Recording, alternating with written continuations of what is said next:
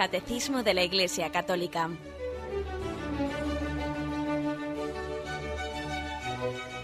Un programa dirigido por Monseñor José Ignacio Munilla, obispo de San Sebastián.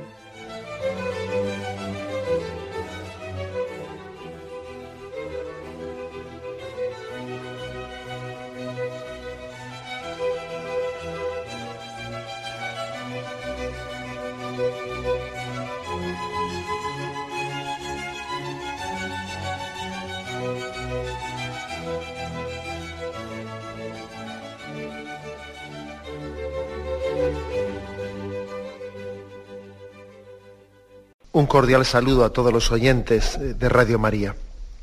Un día más, con la gracia del Señor, proseguimos el comentario del Catecismo de nuestra Madre la Iglesia. Estamos en la explicación del sacramento de la penitencia, el sacramento también llamado de la reconciliación o sacramento de la confesión, y nos faltaba un último punto, pero un punto importante, el mil cuatrocientos cincuenta y cuatro, para terminar el apartado referente a la contrición. Eh, sabéis que tradicionalmente, cuando se nos ha explicado los pasos eh, que integran el sacramento de la confesión, se han explicado en cinco pasos, ¿eh? Los aprendimos bien cuando, cuando éramos pequeños en la catequesis. Examen de conciencia, dolor de los pecados, propósito de enmienda, confesar los pecados al sacerdote y cumplir la penitencia. El primero de ellos es el examen de conciencia. Y de él habla brevemente, pero nos da muchas pistas después para comentar el punto mil cuatrocientos cincuenta y cuatro. Dice: conviene preparar la recepción de este sacramento mediante un examen de conciencia hecho a la luz de la palabra de Dios. Los textos más adaptados a este respecto se encuentran en la catequesis moral de los evangelios y de las cartas de los apóstoles, Sermón de la Montaña y enseñanzas apostólicas. Bueno, pues como veis, aquí se hace una sugerencia por parte del catecismo muy importante. La sugerencia es preparar la confesión, preparar el examen de conciencia con la lectura a la luz de la palabra de Dios. Y aquí se nos da qué textos principales serían los más convenientes pues para preparar un buen examen de conciencia. Hay personas que se quejan de que, de que no saben examinarse, de que no, no saben descubrir eh, sus pecados, y quizás no han hecho, no han recurrido eh, pues a, a donde tenían que haber recurrido para, para aprender a examinarse, que es recurrir a estos textos de la palabra de Dios, a estos eh, textos morales, principalmente cartas apostólicas, Eh, Sermón de la Montaña, enseñanzas apostólicas, en los que se habla, como vamos a tener ocasión en estos programas próximos, se habla con detenimiento de cómo examinar la conciencia. Y bueno, pues creo que esto es, es importante. Yo diría que hay dos maneras de entender lo que es examen de conciencia. Una manera cristiana y otra manera pues que no, pues que no es cristiana. Puede ser, tiene sus aspectos positivos, pero vamos, que no es estrictamente cristiano. Digo que, por ejemplo, a veces algunos entienden lo que es el examen de conciencia como un responder a, a cómo me veo yo. Sin embargo, el examen de conciencia cristiano no es cómo me veo yo, sino cómo me ve Dios, que es distinto, ¿eh? que es distinto. Que a veces nosotros hacemos siempre una, pues una especie de mm, presentación de la espiritualidad como si yo fuese el centro de ella, una religiosidad en la que el, el hombre es el centro. Yo me lo guiso, yo me lo como, y, y no, pero hombre, es que eres tú eh, el que te presentas como quien toma la iniciativa en esa religiosidad. Y la auténtica religiosidad parte de Dios, que es Dios el que tiene la iniciativa de salir a la búsqueda del hombre. Luego, la auténtica pregunta no es cómo me veo yo, sino cómo me ve Dios, que es distinto. Que hay una diferencia sustancial en eso, ¿eh? Entonces, consecuencias prácticas de esto que estoy diciendo, pues es que es un error muy grande, es un error el que nosotros eh, estemos siempre hablando del autoconocimiento. Claro que lo del autoconocimiento pues puede ser bien entendido, ¿no? Pero eh, eh, ¿cómo alcanzar el autoconocimiento sin la luz del Espíritu Santo. Y si es el Espíritu Santo el que me permite conocerme, entonces no lo voy a llamar autoconocimiento, vamos a llamarle a la, porque auto eres tú el que te conoces, ¿no? Pero si es el Espíritu Santo el que me da la luz para conocerme, entonces cambio de palabra porque esa no me sirve. Entonces no es autoconocimiento, es conocerme como Dios me conoce, conocerme a la luz del Espíritu Santo, bajo su luz.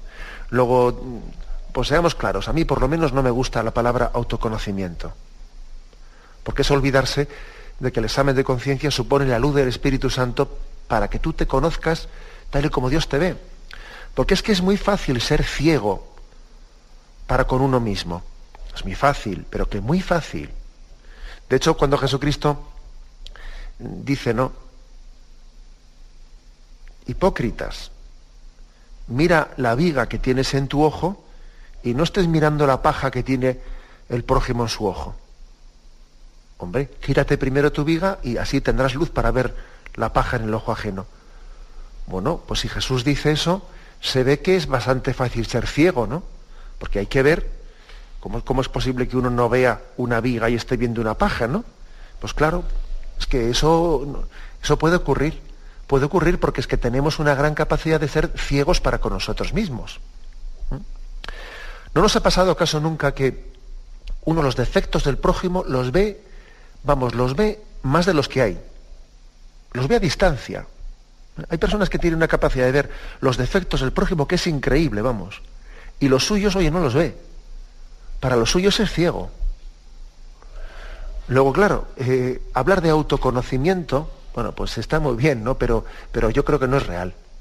No es real porque el hombre, fruto del pecado original y fruto de la oscuridad que el pecado original concatenado con, nuestras, con nuestra historia personal de pecados, ¿no? Fruto de, de esa oscuridad que ha ido dejando nosotros, pues tiene, vamos, la suficiente capacidad para deformar la realidad. La prueba de que el pecado ha limitado bastante la capacidad de conocimiento es que pues puede haber personas que hagan dos juicios totalmente distintos de una misma situación. Viene una persona y dice, no, este es un... Este es un tal y un cual, y bueno, y, y, y hace un juicio de él súper negativo, ¿no? Viene otro y hace de él un juicio totalmente positivo. Dice, bueno, pues estos o, o tienen intención de engañar, que igual no la tienen, ¿no? O hay que ver qué subjetivo es esto de, del conocimiento, porque es que uno se puede, puede sacar conclusiones totalmente distintas. Claro, es que, es que el hombre, el hombre cuando no tiene un conocimiento purificado, purificado por la luz del Espíritu Santo, es muy fácil que se engañe. Máxime cuando estamos hablando aquí no de, de pues eso, ¿no? De, no de ciencias exactas, eh, de alguna manera conocibles por el, por el, en el laboratorio, sino estamos hablando del conocimiento del hombre. Y el hombre tiene capacidad de esconderse a sí mismo. Un hombre puede ser un desconocido para sí mismo. Y entonces, ¿cuál es la solución? Si, un, si tú mismo te desconoces para ti mismo, ¿cuál es la solución? Venga, vamos a tener aquí una técnica, una técnica de introspección, ¿no? De introspección psicológica, de que tú, vamos a intentar eh, que tú te, te adentres dentro de ti mismo y llegas a, llegas a las cavernas ocultas dentro de ti, como a veces ha hecho el psicoanálisis, ¿no? Y, y algún tipo de, vamos, de, de instrumentos psicoanalíticos en el que se intenta retroceder a la infancia del hombre, entonces ver allí y dale que te pego dando vueltas al... Bueno, pues yo no, yo creo que ese no es el método, con todos mis respetos. Eso todavía puede, puede acabar volviendo loco a alguien, ¿eh? Puede, pff, eh, tanta introspección y, y autoobservación, yo creo que puede, bueno, podemos también en ella un poco eh, perder la, perder la perspectiva de que las cosas, cuando Dios nos pide que sigamos su camino, pues yo estoy convencido de que de que no, no está exigiendo con eso pues una especie de capacidad de hacer cábalas y introspecciones y no sé qué cosas. No, tiene que ser más sencillo. Tiene que ser más sencillo. Porque es que Dios no quiere, no nos pide que le sigamos y luego nos pone un camino que casi parece que hay que tener capacidad de resolver jeroglíficos, ¿no? Pues para seguir el camino de Jesucristo. No, el camino de Jesucristo no es una especie de esoterismo de... De, del tesoro oculto, de a ver cómo uno llega a descubrir, no, no. Él da la suficiente luz, Él nos envía el Espíritu Santo para, para conocernos interiormente, para conocer nuestro pecado. Entonces yo creo que es mucho más cristiano hablar de conocernos a la luz del Espíritu Santo que no de hablar de introspección, de autoconocimiento y todo ese tipo de cosas en las que nos olvidamos totalmente del Espíritu Santo, nos olvidemos de que es, de que es Dios el que te revela a ti mismo tu verdad. Es Jesucristo el que te revela a ti mismo tu verdad. Es Jesucristo, mirándole a Él te conoces a ti mismo. Es que esto es lo curioso. Lo curioso es que Jesús te dice, no te mires tanto al ombligo, porque si te miras tanto a ti mismo, no te vas a, o sea, tú vas a ser un desconocido para ti mismo. Mira, mira a Dios, levanta tus ojos, mira el rostro de Jesucristo, y viendo su santidad, entonces comprenderás cuál es tu pecado. Y además lo harás de una forma en la que el pecado no te aplastará, porque lo conoces en el rostro misericordioso de Cristo. Y hecho de esta forma, el examen de conciencia, lejos de ser una especie de eh, pues, eh, darle vueltas al, al pecado para traumatizarnos y no sé qué, no, no, de traumatizarnos nada. Porque cuando uno ve en el rostro, en el rostro misericordioso de Jesucristo, cuando uno comprende su propio pecado, lejos de que eso le traumatice ni nada por el estilo, es que es un descubrimiento de su pecado gozoso. Los sacerdotes hemos sido testigos muchas veces en el confesionario de algunas personas que Dios les ha dado el toque de, el toque de la conversión, y hemos visto cómo en el, en el momento de, de confesar su pecado lloraban, pero no se sabía exactamente si lloraban de dolor o de alegría. Más bien lo segundo, yo diría, que lo primero, aunque también hay un dolor de los pecados, ¿no? Pero como es un conocer los pecados propios a la luz de la misericordia de Cristo, es llorar de dolor, pero llorar de alegría también. Luego, no es cierto eso de que el examen de conciencia, pues es estar, la Iglesia Católica siempre está traumatizando a la gente con el pecado, y no sé qué, y no sé cuántos. Yo cuando escucho esas cosas, suelo decir, estos, estos están repitiendo una cantinela, una cantinela que se han aprendido de memoria, y no han tenido experiencia personal de la misericordia de Cristo. No han tenido experiencia personal, si no, no, no dirían esas pamemadas. El que, el que ha conocido el amor de Cristo, y Al, al conocer a Jesucristo ha conocido que es pecador, ¿no? Me estoy acordando del pasaje de, de Zaqueo. Zaqueo, al conocer a Jesucristo, se da cuenta de que su vida tiene que cambiar. Es el conocimiento de Jesucristo el que le descubre su pecado. O sea, Zaqueo no se había dado cuenta hasta conocer a Jesucristo, por lo menos no se había percatado de, de, de la gravedad de lo que estaba haciendo, ¿no? O sea, Zaqueo no se había dado cuenta de que estaba siendo un ladrón.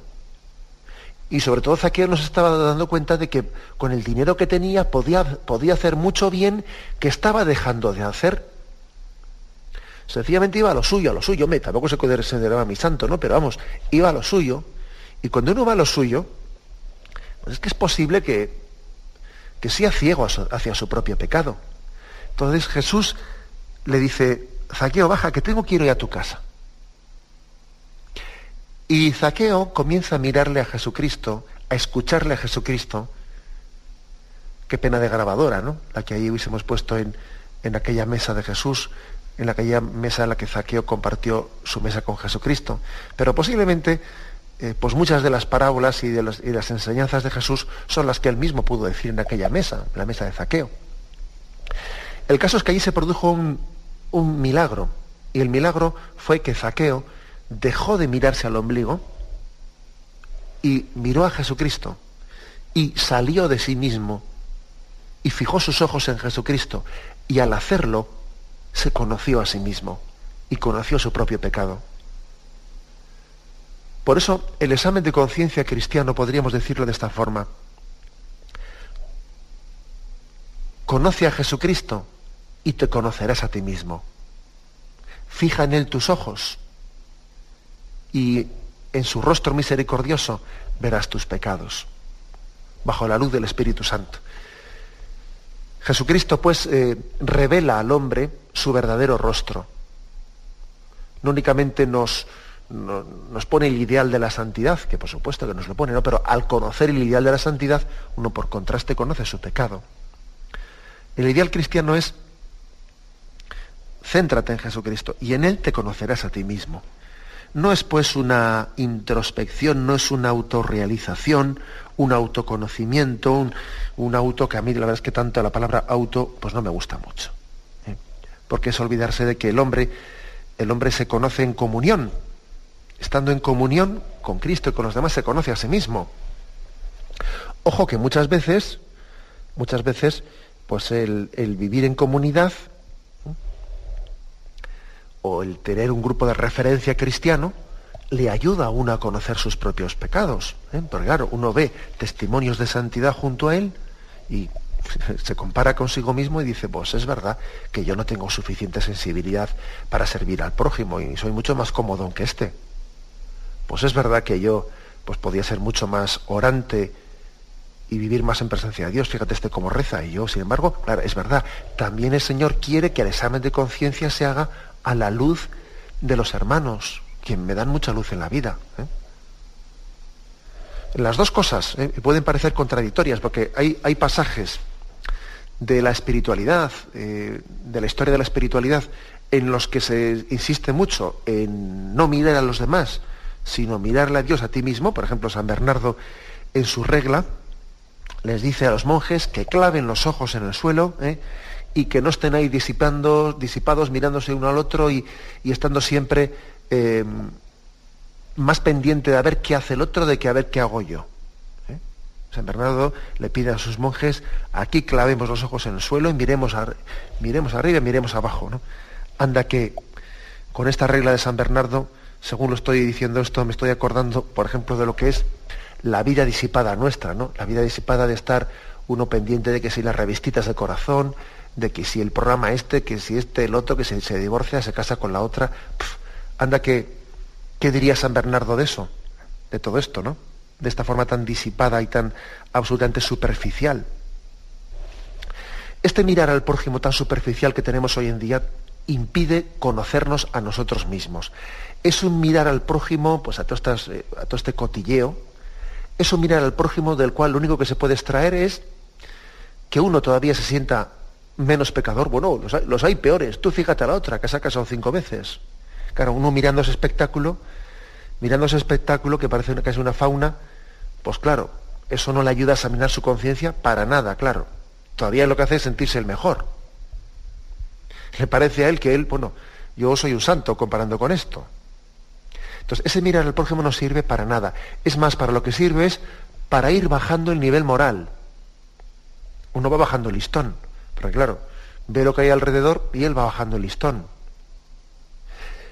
Por eso es, es comprensivo, ¿no?, que en este contexto de un mirar vanidoso, ¿eh? envidioso, superficial, de juicios hacia el prójimo, es, es normal que en este sentido pues haya eh, consejos dentro de la historia de la espiritualidad de decir, mira, déjate tonterías, deja de ser vanidoso y mira a los demás, mírate a ti mismo, clava los ojos en el, en el, en el cielo y en el suelo.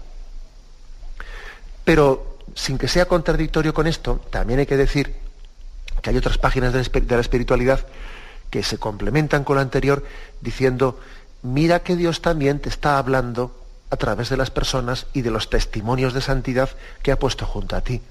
Lee la vida de los santos. Y al conocer la vida de los santos, pues vas a ver cómo te, da, te, te percatas mucho más de tu propio pecado.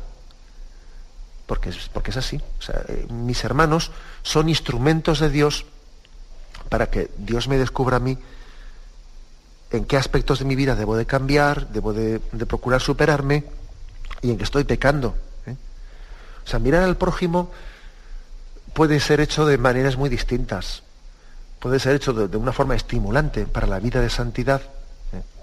y puede ser hecho de una manera pues, autojustificatoria, totalmente vanidosa, haciendo del pecado ajeno un espectáculo, que es verdad, ¿eh? aquí se hace de, de, del pecado ajeno un espectáculo, ¿no? Ese tipo de programas que hay en televisión, ¿eh? de que se encierran unas personas en una casa y ahí se pone una cámara y a ver lo que hace y tal, pero bueno, eso es, eso es el colmo de la estupidez, ¿eh? Eso, eso es, es refleja... es un fiel reflejo de una sociedad absolutamente vacía que no sabe a dónde tiene que mirar, no sabe dónde poner los ojos. Es que es absolutamente absurdo, absurdo, ¿no? Es una, ciudad, una, una sociedad hastiada que no sabe dónde clavar los ojos, ¿no? Y claro, pues ante, ante esa, esta situación, el consejo para examinar la conciencia, el consejo es: fija los ojos en Jesucristo, y en Él, conociendo a Jesucristo, conociendo su, su tesoro, te vas a conocer mejor a ti mismo. Entonces comprenderás quién eres tú. Fija los ojos en los santos, fija los ojos en aquellos que han sido fieles al seguimiento de Jesucristo. Y entonces comprenderás que de ellos eh, el Señor te pone muchos detalles concretos, detalles de vida, detalles pues para que tú también eh, los veas reflejados en tu vida. El examen de conciencia tiene que ser hecho pues a la luz del Espíritu Santo. Y conste, conste que en esta vida hay suficiente luz para que quien quiera conocer, conocer su pecado pueda conocerlo, a la luz del testimonio de los santos, etcétera, tal, tal, tal. Y hay suficiente oscuridad para que el que no quiera conocer la voluntad de Dios, pues eso, ¿no?, se meta, se escabulla en las sombras y haga como si no ha visto. Eso es así, ¿eh? Hay suficiente luz para que los que quieran ver encuentren, y hay suficiente oscuridad para que los que no quieren ver se escondan y hagan como si no hubiesen visto. Eso es así. Claro, la, la, la diferencia está en cuál es el punto de partida, cuál es el punto de partida, y si verdaderamente tengo una intención sincera de conocerme como Dios me conoce. Por eso creo que es importante, ¿no?, cuando vamos a hacer eh, un examen de conciencia, pedir siempre la luz al Espíritu Santo, ¿no? Ven, Espíritu Santo, dame la luz para conocerme como tú me conoces, para conocerme eh, con esos ojos, ¿no?, con los ojos de Dios que son el Espíritu Santo. Esa petición debemos de hacerla, ¿no? Nos, nos centra mucho en lo que es el examen de, de conciencia. Bien, tenemos un momento de reflexión y continuamos enseguida.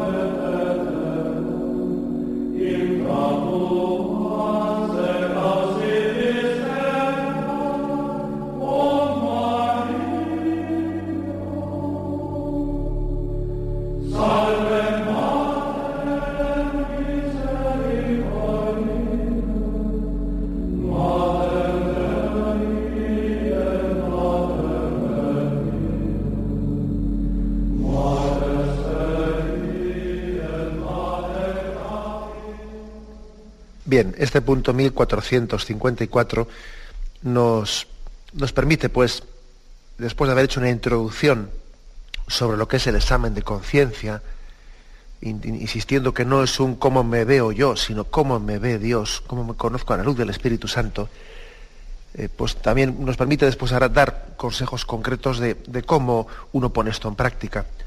Que conste, por cierto, que en ese cómo me veo yo, No, no, perdón, en ese cómo me ve Dios, muchas veces también suele ayudar la propia confesión. Igual que decíamos ayer que la contrición, pues es posible que uno, el verdadero dolor de los pecados, lo alcance, si no lo había alcanzado, ¿no? Pues antes de acudir al sacerdote y de ponerse, eh, pues acusarse de sus pecados, es posible que durante la propia acusación y a la luz también de los consejos que el, que el sacerdote le da, y a la luz también de re, las reflexiones de la lectura de la palabra de Dios que se hace en el propio sacramento de la penitencia, él vaya alcanzando ese dolor de los pecados.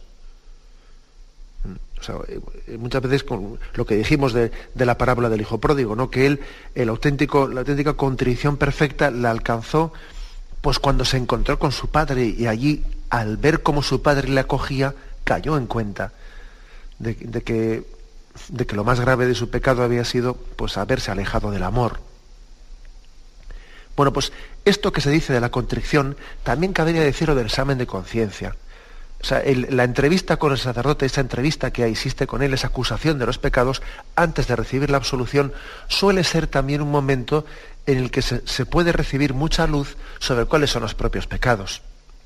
Es verdad que algunas, que algunas confesiones igual se limitan a una manifestación de los pecados por parte del penitente, a un breve consejo del sacerdote y a darle la absolución. Pero es que a veces también, según circunstancias, ¿eh? pues el sacerdote también le ayuda, ¿eh? le ayuda al penitente, le ayuda y a que él también aprenda a confesarse. No es bueno ser demasiado cómodo y acostumbrarse a que el sacerdote, pues que me pregunte él, ¿eh? como aquel que decía, ¿no? que va a confesarse y le dice, sonsáqueme padre, ¿eh? le dice, ¿no? Bueno, pero no es bueno.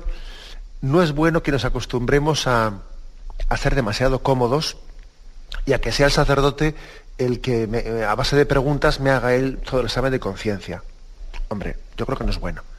Porque de esa manera también pues, nos, estamos, nos estamos privando de un rato de oración previo en el que también uno ha examinado su conciencia, incluso de la lectura de la palabra de Dios, en la que uno allí pues, va también viendo cosas. Incluso hasta suele ser bueno el que uno tenga un papelito y en ese papel, pues igual anote unas cuantas cosas, ¿eh? unas cuantas cosas. ¿Por qué digo esto? Porque a veces uno igual va a confesarse, esto es un consejo práctico, ¿eh? uno va a confesarse y tenía, había hecho un examen de conciencia y tenía pues pensadas cinco o seis cosas, ¿no? Entonces va a confesarse y está pensando, que no se me olvide ninguna. A ver, ya eran cinco, si era esta y esta y esta. Entonces se pone a confesarse y el sacerdote igual le da, le empieza a dar un consejo. Y entonces, claro, el otro, en vez de escuchar el consejo, está diciendo, a ver, que me quedaban tres más, ¿eh? que no se me olviden las siguientes. Entonces, casi no tiene capacidad de recibir el consejo de, o de meterse en la conversación porque está pendiente de lo que se le va a olvidar. Por eso suele ser bueno, muchas personas lo hacen, ¿eh? llevar unas mínimas anotaciones en un papelito eh, y uno pues puede, puede seguir un poco el papelito para que así no tenga esa preocupación de que me olvido de esto, me olvido del otro, está mucho más receptivo a lo que el sacerdote le diga. Y a lo que iba, lo que iba a decir, es que, que es frecuente que el sacerdote también en esa entrevista dé luz, dé luz para, para que, a base de algunas preguntas, o etcétera, para que él descubra cosas en las que, a las que no ha prestado tanta atención. ¿Qué tal va tu vida de oración, por ejemplo? Le pregunta al sacerdote. Bueno, pues tal o cual. Los sacerdotes sabemos bien que también esta ayuda al examen de conciencia dentro del sacramento de la, de la confesión, hecha con delicadeza, pero, paramos, pero también con valentía, ¿no? con delicadeza, pero porque estamos, abierto, estamos abriéndonos plenamente ante Dios, ¿eh? Es importante, es muy importante esta ayuda.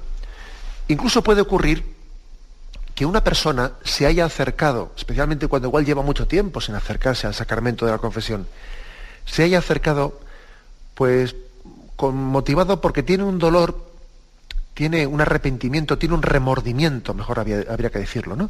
Tiene un remordimiento por algún aspecto concreto que haya ocurrido en su vida, pero todavía no tiene luz suficiente para ver un montón de cosas más. ¿Eh? Pues por ejemplo, ¿no? Por ejemplo, un joven, un joven que igual lleva mucho tiempo alejado del sacramento de la confesión y alejado también de, de muchos caminos, de los caminos de Dios, pero que, que tiene un cariño grande hacia sus padres, ¿no? Aunque les ha desobedecido mucho. Bueno, entonces tiene, por ejemplo, en un momento determinado, un roce muy fuerte con ellos. Un roce muy fuerte y les dice unas palabras que le, que le resultan muy duras, y luego él tiene pues un remordimiento muy, muy grande de haberle dicho tal cosa a sus padres, ¿no? Porque él desde pequeño, pues aunque haya, aunque haya sido más bala o lo que sea, pero él desde pequeño siempre ha sido cariñoso con sus padres, y le remuerde tremendamente aquella bronca que hubo en casa y las burradas que dijo, ¿no? Ese, ese joven va al sacramento de la confesión.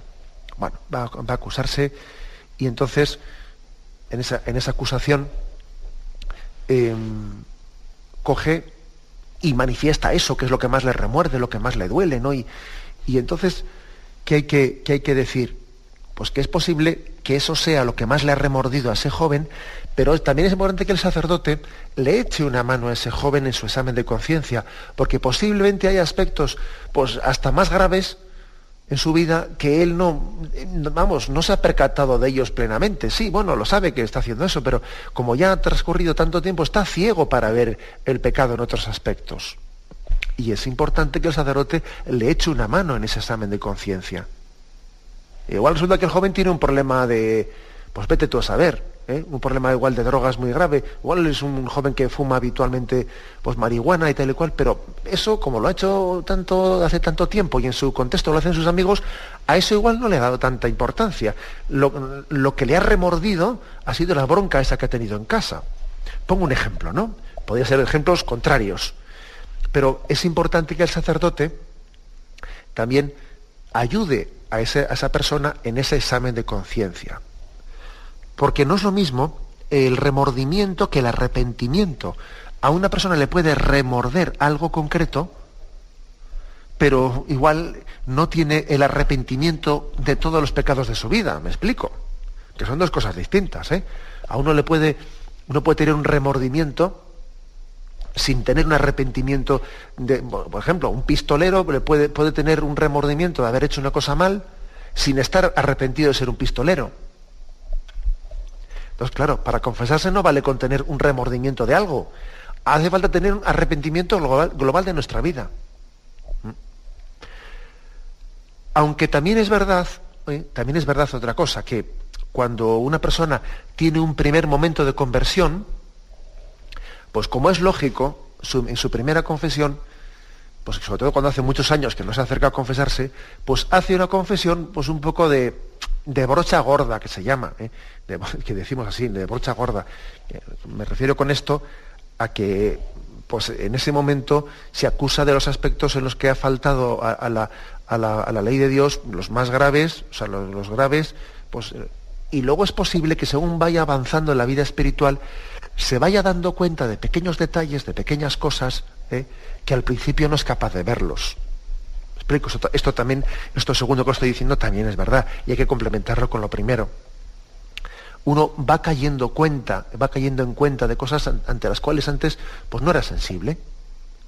Pues de, de mi falta de profundidad en la vida espiritual, etcétera, etcétera, ¿no? Pues cuando una persona, pues igual hace un montón de tiempo que no se confiesa, pues es que es bastante posible que, el, que la primera vez que se, que, que se confiese, igual no se, no se acuse de que me distraigo a veces rezando, pues no, pues no, igual no se acusa de una cosa así, porque en eso ni, ni se ha fijado. Claro, casi ni ha hecho, ni ha hecho oración, ¿cómo se va, se va a acusar de que me distraigo? ¿Eh? Se, se hace una confesión más de brocha gorda, y conforme vaya avanzando su vida espiritual, sus confesiones, sus acusaciones, pues serán más de pincel, ¿eh? Y cuando digo pincel, digo pues que se fija en más detalles de la vida espiritual. Pero vamos, a lo que, me, a lo que iba, que el sacerdote puede, ¿eh? puede y también debe, cuando ve, lo ve conveniente, ¿eh? puede y debe echar una mano en el transcurso de la confesión, echar una mano pues para hacer un examen de conciencia. Eso es una ayuda importante, una ayuda importante es hacer luz en nuestro camino. A veces, como digo, podemos abusar de ello. No es bueno que uno eh, prescinda de hacer el examen de conciencia y vaya siempre diciendo al sacerdote, ¿me, me ayuda usted? Hombre, pues bien, pero la ayuda de él no, no debía quitar tu esfuerzo de, previo de examen de conciencia. Creo que este es un matiz también importante, un poco a nivel de, de consejo. Bueno, y entonces... con estos preliminares, ¿no? Pues eh, vamos a dedicar algún programa, algún, algunos programas, no sé cuánto tiempo nos darán, ¿no? Pues para ver eh, de qué manera hacemos eh, los exámenes de conciencia, eh, qué textos principales de la palabra de Dios o cuáles pueden ser un poco los, los exámenes de los que nos, nos sirvamos para hacer, eh, para adentrarnos en, la, en lo que llamamos examen de, examen de conciencia. Aquí se nos, se nos ofrecen, eh, dice, textos evangélicos, cartas de los apóstoles, sermón de la montaña, enseñanzas apostólicas. Hay, la Iglesia no tiene, eh, no tiene, digamos, un único método, eh, pues un único elenco de preguntas oficialmente instituido. No, eso no existe. Si alguien preguntase, oiga, la Iglesia ha hecho una especie de, de enumeración de preguntas oficiales ante las cuales todos nos, nos eh, acusamos en la confesión. No, no existe tal, cocha, tal cosa hecha así. Existen los mandamientos de la ley de Dios, los mandamientos de la Iglesia, las obras de misericordia, Eh, existen las, las, las virtudes morales, existen los pecados capitales, existen muchos textos de la palabra de Dios que nos iluminan, ¿eh? Todo eso globalmente, todo eso, pues es luz para nuestro examen de conciencia. Es luz. En el fondo, la luz es Jesucristo. Jesucristo es la luz. La, la luz de su Espíritu Santo, ¿no? Pero no se trata de una especie de preguntas oficiales, no. Es Jesucristo el que nos ilumina a través... Bueno, y, y me imagino que habrá momentos en la vida en los que uno pues, se, se sirva mucho de los mandamientos, que parece que es lo que estamos más acostumbrados, ¿no? De los diez mandamientos. Otros momentos en los cuales, eh, de su vida espiritual, igual se apoya mucho en las bienaventuranzas para examinarse la conciencia.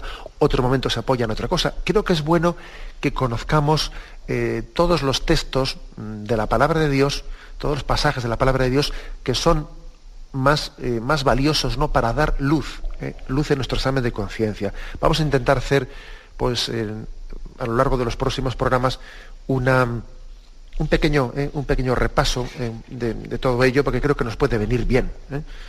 Aunque es verdad que después el examen de las cosas más concretas, pues las dejaremos para la tercera parte del Catecismo de la Iglesia Católica, que ahora estamos en la segunda, ahora estamos explicando qué son los sacramentos. Pero es en el, en el siguiente, en, en la tercera parte del catecismo, que son la moral, en la que explicaremos, eh, explicaremos pues, de una manera más concreta, por ejemplo, los mandamientos, ¿eh? Porque la moral, la parte de la moral del catecismo de la Iglesia Católica se ha explicado tomando mandamiento por mandamiento, como una forma, una forma de seguir, eh, seguir la explicación eh, moral de, de Jesucristo hacia nosotros. Bien, pues vamos a...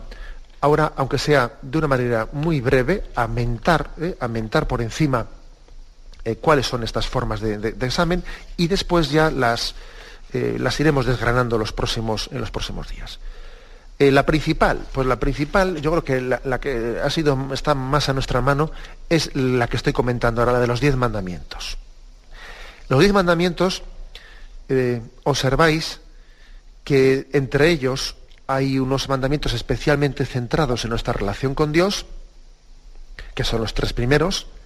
Amarás a Dios sobre todas las cosas, no tomarás el nombre de Dios en vano y santificarás las fiestas. Son tres mandamientos de nuestra relación con Dios. Hay otros mandamientos que están más centrados en nuestra relación con el prójimo. Honrarás a tu padre y a tu madre, no matarás, no robarás. Hay otros mandamientos que están eh, más centrados en el, la relación para con uno mismo, en el respétate a ti mismo también, ¿eh? que son el eh, no dirás, eh, no consentirás pensamientos ni deseos impuros, no codiciarás los bienes ajenos. Y hay otros mandamientos pues, que yo creo que están a mitad camino entre el respétate a ti mismo y respeta al prójimo, ¿no? O el no, el no cometerás actos impuros, pues la impureza en el fondo es, no es respetarte ni a ti ni a otra persona, ¿no? Y el, el mandamiento de no mentirás, pues también no es ni respetarte a ti ni a, ni a, ni a otra persona a quien mientes, ¿no? O sea que podíamos dividir los mandamientos de esta forma. Mandamientos que, los tres primeros, que hablan de nuestra relación para con Dios, mandamientos que hablan de nuestra, eh, de nuestra relación para con, los, para con los demás, que principalmente yo pongo el cuarto mandamiento, el honrar padre y madre, no matarás, eh, no robarás y no mentirás. ¿Eh? Y mandamientos que hacen, respeto, que hacen referencia al respeto para con uno mismo, que son el, la pureza, el sexto y noveno mandamiento, y el no codiciar los bienes ajenos, ¿eh? Es una forma también de, de dividir un poco la moral en nuestra relación con Dios, en nuestra relación con el prójimo y en nuestra relación con nosotros mismos. Otra forma que también eh, ilumina, ilumina para examinarles esa, eh, en, en nuestra conciencia, es esa distinción que se hace pensamientos de, perdón, pecados de pensamiento, palabra, obra y omisión. Esta distinción también es buena y muy útil muchas veces en el examen de conciencia, porque uno cae en cuenta de que, de que bueno, pues que a veces igual se, se centra mucho pues en, en los pecados de palabra y se, y se centra menos en los de pensamiento, o se centra mucho en las palabras y, y menos en las obras, ¿eh? San Ignacio decía aquello de que es más importante las obras que las palabras, ¿eh? O en la omisión. A veces nos centramos muy poco, pero que muy poco, en los pecados de omisión, en lo que debiéramos de hacer, en lo que Dios tiene derecho a esperar de nosotros y no estamos dando. Esta también es otra forma, ¿no?, de, de examen. Otra forma de examen, pues conforme a las virtudes, a las virtudes teologales, fe, esperanza y caridad, a las virtudes morales, prudencia, justicia, fortaleza y templanza. También eh, suele ser muy, muy iluminador, pues el examinarse según los pecados capitales y sus virtudes contrarias, contra la soberbia, humildad, contra la avaricia, generosidad, contra la lujuria, castidad, contra la ira, paciencia, contra la gula, templanza, contra la envidia, caridad, contra la pereza, diligencia. Es otra forma de examen también muy luminosa. También, en, sobre todo en lo, en lo que se refiere a los pecados de omisión, de omisión, suele ser muy iluminador examinarse de las obras de misericordia.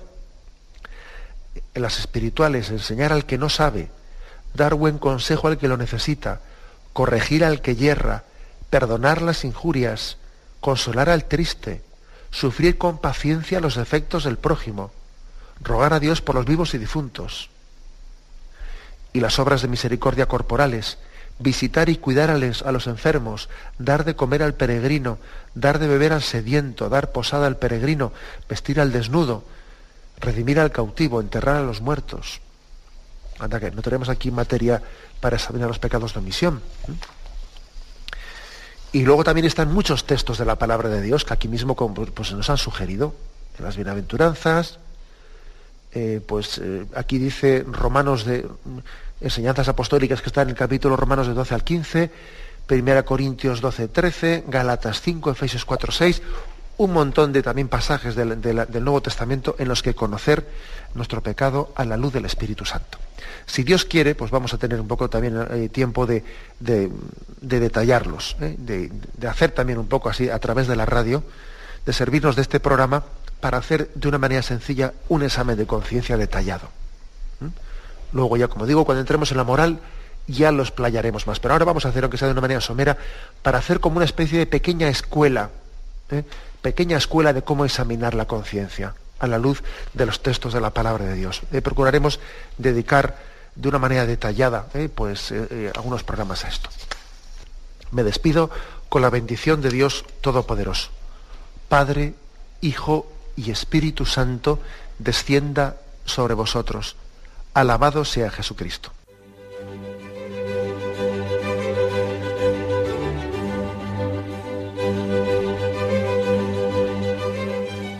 Finaliza el Catecismo de la Iglesia Católica, un programa dirigido por Monseñor José Ignacio Munilla, obispo de San Sebastián.